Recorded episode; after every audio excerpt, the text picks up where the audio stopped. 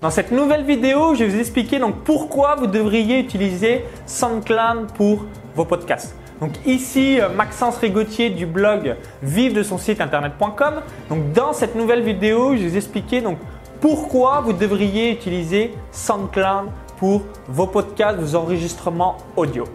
Donc si vous voulez donc passer un cap euh, donc supérieur sur le plan euh, professionnel, si vous voulez donc que euh, les personnes bah, puissent télécharger tout simplement donc vos enregistrements et surtout bah, que vous n'ayez pas un petit, une petite barre comme sur WordPress avec un design assez mauvais et plutôt avoir quelque chose de professionnel, SoundCloud c'est vraiment quelque chose donc de très utile et qui est pour moi est un outil professionnel à avoir si vous voulez donc passer un cap sur votre site ou sur votre blog. Donc si vous faites donc des enregistrements audio, c'est-à-dire des podcasts, bah, bravo, félicitations, c'est excellent, ça va vous permettre donc d'être en interaction supplémentaire avec vos lecteurs, avec euh, bah, vos clients, vos fans, etc. Toutes les personnes euh, qui vous suivent.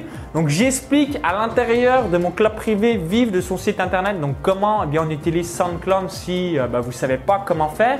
Sinon, le prix, l'investissement est de 99 euros pour une année complète, si je me souviens bien, je ne sais plus de mémoire, c'est 99 euros, mais je ne sais plus si c'est par an ou en one shot. Donc vérifiez euh, sur le site, donc dans le lien que je vous mettrai juste en dessous de la vidéo. Et euh, donc n'oubliez pas, voilà, si vous voulez passer un cap professionnel, avoir quelque chose vraiment de sympa, ça vous sera très utile. Donc merci d'avoir suivi cette vidéo. Donc maintenant, je vous invite à télécharger ma vidéo bonus, donc 10 techniques pour faire exploser votre nombre d'inscrits à votre mailing list. Donc il y a un lien euh, qui s'affiche à l'intérieur de la vidéo YouTube.